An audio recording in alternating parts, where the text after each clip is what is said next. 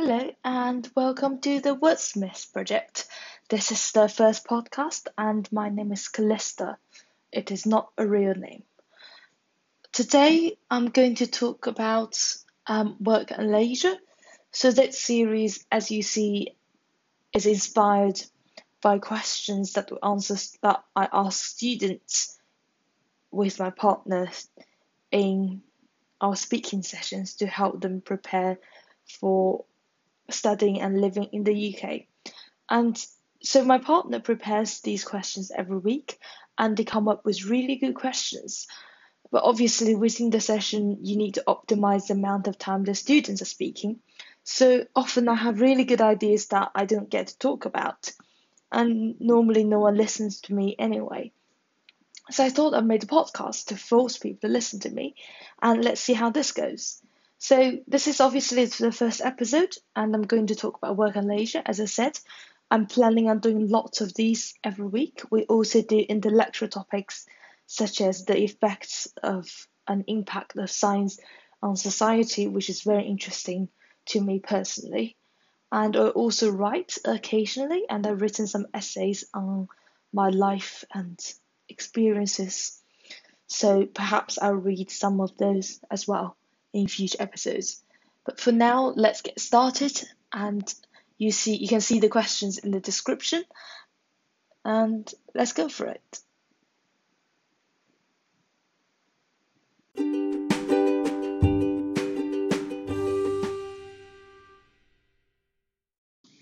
So the session was divided into two parts, work and leisure, and we have 10 questions in total. So I'm just going to talk through them and kind of see what happens, I guess. The first question is what careers would you like to have in the future and why? This is a question that really confused me for a long time because when I went to school in China, I never really had to think about careers. It was just exams, exams, exams. You may get into the next stage and get into a better institution than the current one you're in. So when I decided to go to school in the UK and you know you had to pick courses for high school or sixth form as they call it. I was really confused. I didn't know what I wanted to do. Um, I was doing quite well in sciences and languages, so you know I had to be, pick between the two, and ultimately I went for science because my English wasn't good at the time, so I needed some subjects that were less demanding on language skills. So in the end, I did pretty well in science. I got into Cambridge. I'm now studying science and I'm coping okay, so I'm get so I guess that's a good sign. So obviously there's a question still, what career would you like to have in the future? And there's things you need to consider. Obviously with choosing a career, you need to consider okay, and these are the areas I'm good at, these are areas that are important to me, you know, my values, things I like to do in the world, if you're that way inclined, or you know, what you'd like to have in life. For example, people go for investment banking because they need money and there's nothing wrong with that. And you know, some people love the environment and you know, that's fine too. I was really interested in biomedical engineering.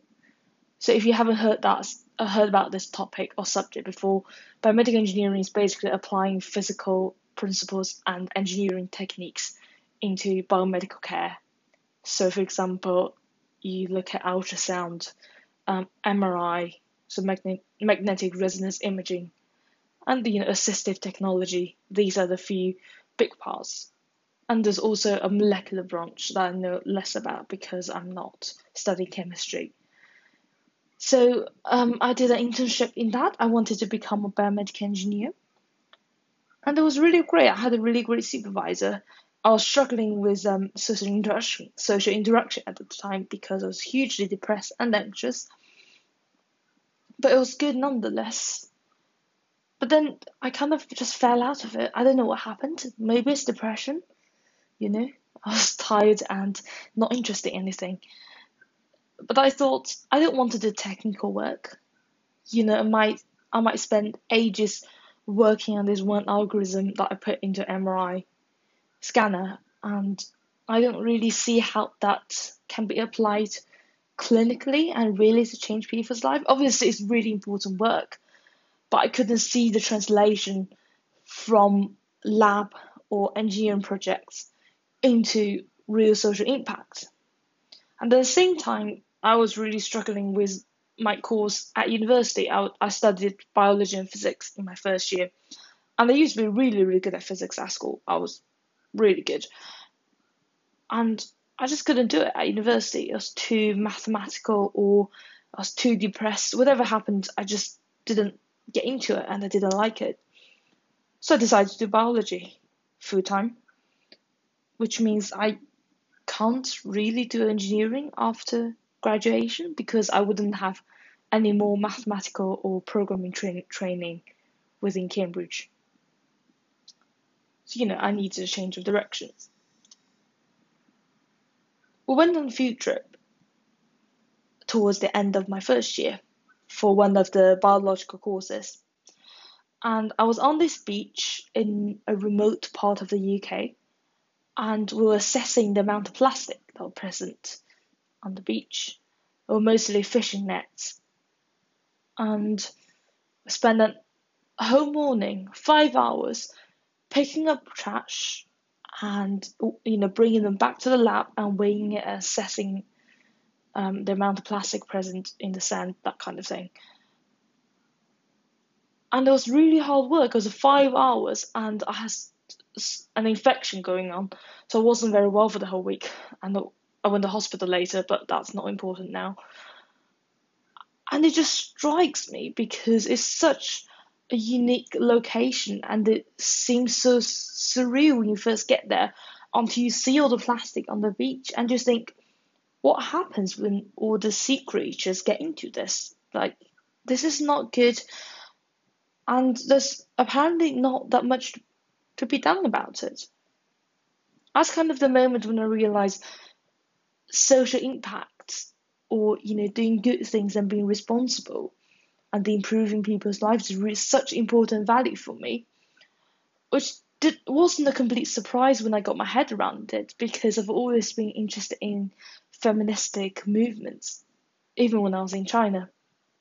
And you know, just the idea of people should live to their full potential and with equal opportunities. And obviously, I, I can do it. I'll do a separate session on that because it's always hard to talk about feminism in China to my British counterparts. So yeah, I had a change of heart. I had a change of direction.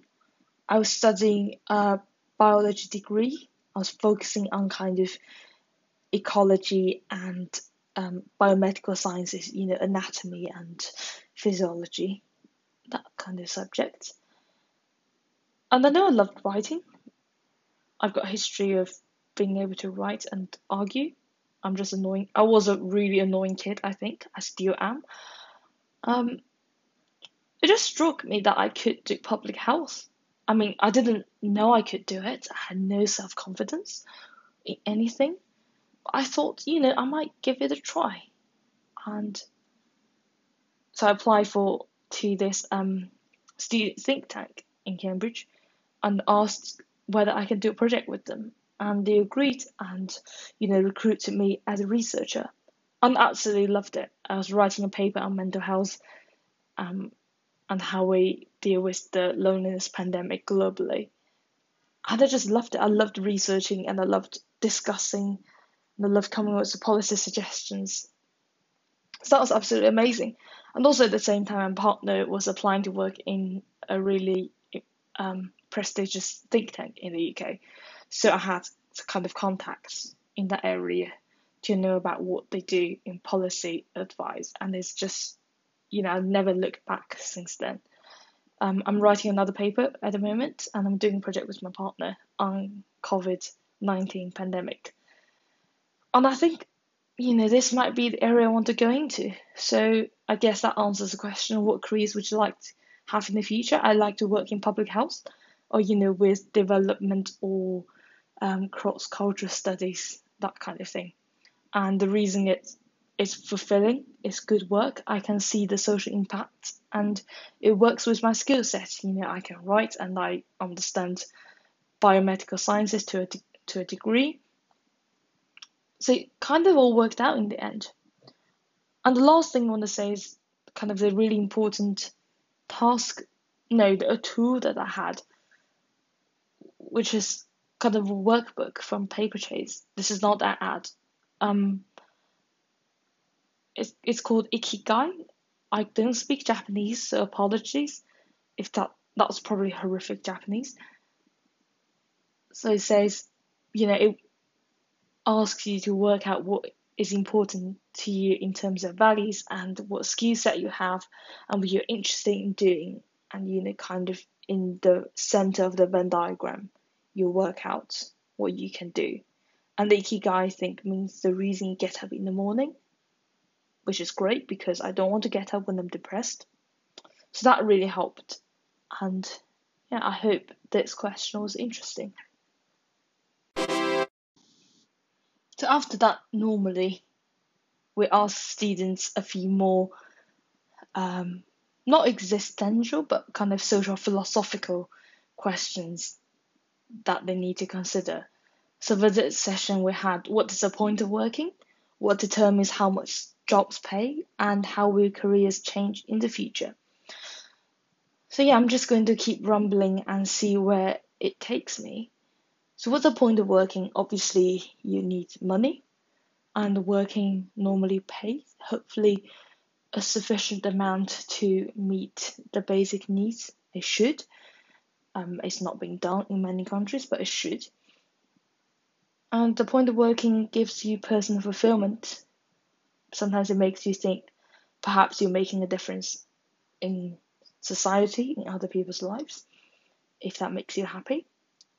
And I guess the other ways of just kind of keeping people occupied, you know, giving you something to do throughout every day of your life to make it worthwhile to live. And I'm sure that, you know, better, grander reasons why people work, but these are the things I can think of on top of mind. I think the next question is more interesting in terms of the determination of how much jobs pay. So obviously, if, if you think about skills level, you might naturally think um, the more difficult or a high level education a job requires, the higher it will pay. That's kind of true, but also no. For example, I know that postdocs are not paid as much as they should be. And apart from institutionalized inequality and you know the competi- competi- the competition in academia, the, the hostile environment, there's also I think a factor perhaps of the demand and supply in terms of how much jobs pay. In that, if you have lots of people who can do this job, you might not be as inclined to pay them a lot as you would if you're desperately seeking one suitable candidate. And there are also other factors that's beyond the nature of the job in determining how much they pay. And one of the things I do see is the gender pay gap. So you are more likely to be paid less than your male counterparts as a female person. There are also other demands of the job. There might be jobs that require frequent travel or jobs that require extra long hours, for example, investment banking or in consultancy. So all of these factors affect how much jobs pay. And I hope that in the future, people will be less restrained in their careers. There'll be less, you know, if people want to, they can try out different careers and different ideas throughout their lifetime. It'll be easier to retrain or gain qualifications because we need different people in different jobs, obviously, but it's often quite important to allow people to try things out before they're stuck in an office for the rest of their lives. Oh, and there's another question I forgot to mention. So also changing world of work in terms of office versus home working. So it's the pandemic, lots of people started working from home. And I do have lots of complaints about how this was not possible for a lot of reasons before the pandemic and suddenly it's all possible for everyone. And as a disabled person, it does annoy me a lot. And there's a personal preference of, you know, do you want to work in the office or at home? And one of the arguments people do make is that if we allow everyone to work at home, they'll be less productive, which is possible given the home environment is a comfy place for a lot of people. And, you know, it's beneficial to separate your work environment from your leisure resting environment, but it's not possible for everyone at home, depending on living conditions or socioeconomic status. But I do think in the future, hopefully after the pandemic, there'll be more inclusive, the work environment will be more inclusive for disabled people. And, you know, just be a nicer place for everyone to work in the best way that suits their lifestyle and obviously to get the work done.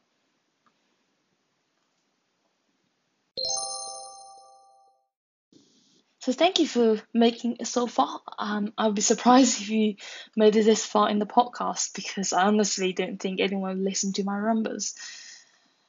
Um, so next session, we're going to talk about kind of leisure activities and you know how do you find the balance between work and leisure and whether society has the right balance between work and leisure.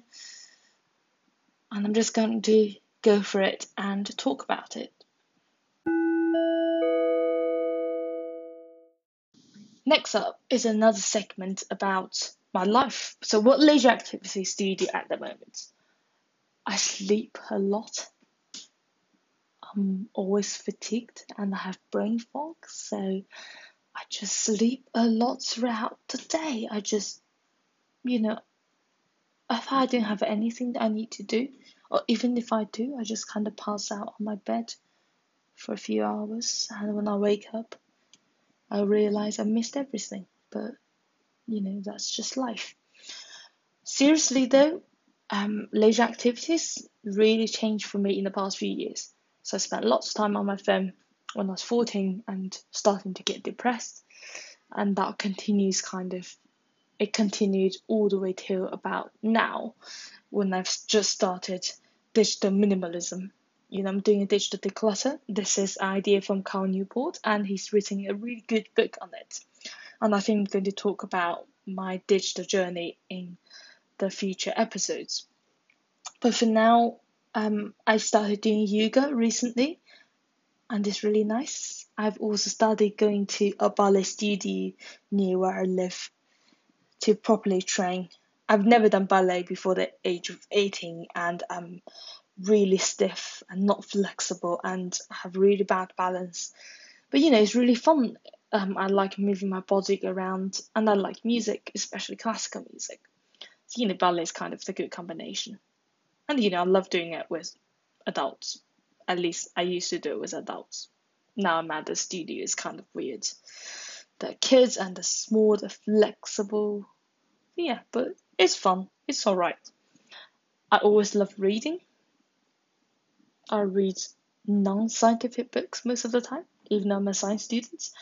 I'm reading a lot about um, contemporary Chinese history from the 1920s, kind of thing. Just really got interested after um, some ancestry research that I've done with my grandmother. It's just really interesting, you know, seeing all the people coming to life and realizing they're the same age as your great par- great grandparents. And lucky for me, I've actually met two of my great grandparents out of I don't know eight. So that's not too bad, I guess.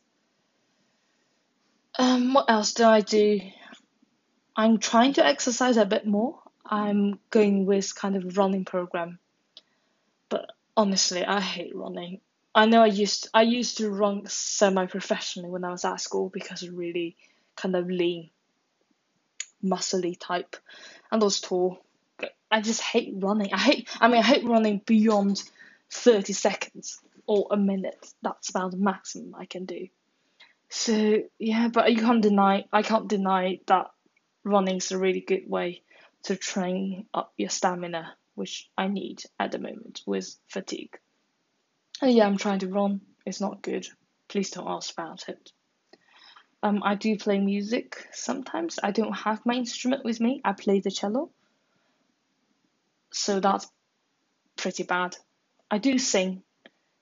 Sometimes I sing classical music, a bit of opera, a bit of a little bit of musical theatre too, but I'm not very good at it because I never studied it. Mm, but these are the things that I do in my free time. I also have a cat. Yes, I got a cat about uh, six weeks ago, I guess, or five weeks ago. She's lovely. She's currently six months. She's currently napping next to me. And yeah, I just, I love her. It's so helpful to look after something. You know, it gives me something to do in my life and a sense of achievement. It was really stressful bringing her back home for the first time because I thought I'll kill her within the first 24 hours because I'm not good at anything. But it turned out alright. She doesn't really love me, she loves my dad, but you know, it's better than nothing. And I really, really love her. I've always been told growing up that I have a good balance between work and leisure. And I think partly that's related to my parents' policy of no extracurricular classes for me, which is not that good a policy since it's so absolute and I did not get to development develop or learn about anything I'm interested in till when I was 16 and moved to the UK. So, you know, but it did mean I had a lot more free time to do whatever I wanted when I was growing up. Um, not that I did anything interesting or useful or productive, but I just read lots of books. And yeah, that's probably why I'm a bit mental after growing up. Um, the balance of work and leisure is one I struggle. Still to this day, you know, I feel compelled to work whenever I'm not sleeping, thanks to the secondary school that I went to. Thank you. Um, I'm a perfectionist and I really struggle with burnout, and that's pure partly the reason I've taken gap year out of university because I really couldn't keep going. I wasn't in a good state of mind. So, balance work and leisure, I find scheduling really helps to when I have enough mental capacity or patience or um, stamina to finish my work. I just do it all in one go with Pomodoro technique and hope for the best. And then I have the afternoon off to do whatever I want. That's kind of I'm dealing with at the moment. It's not great, but I'm also working on not working on the weekends and try to finish everything off on Friday.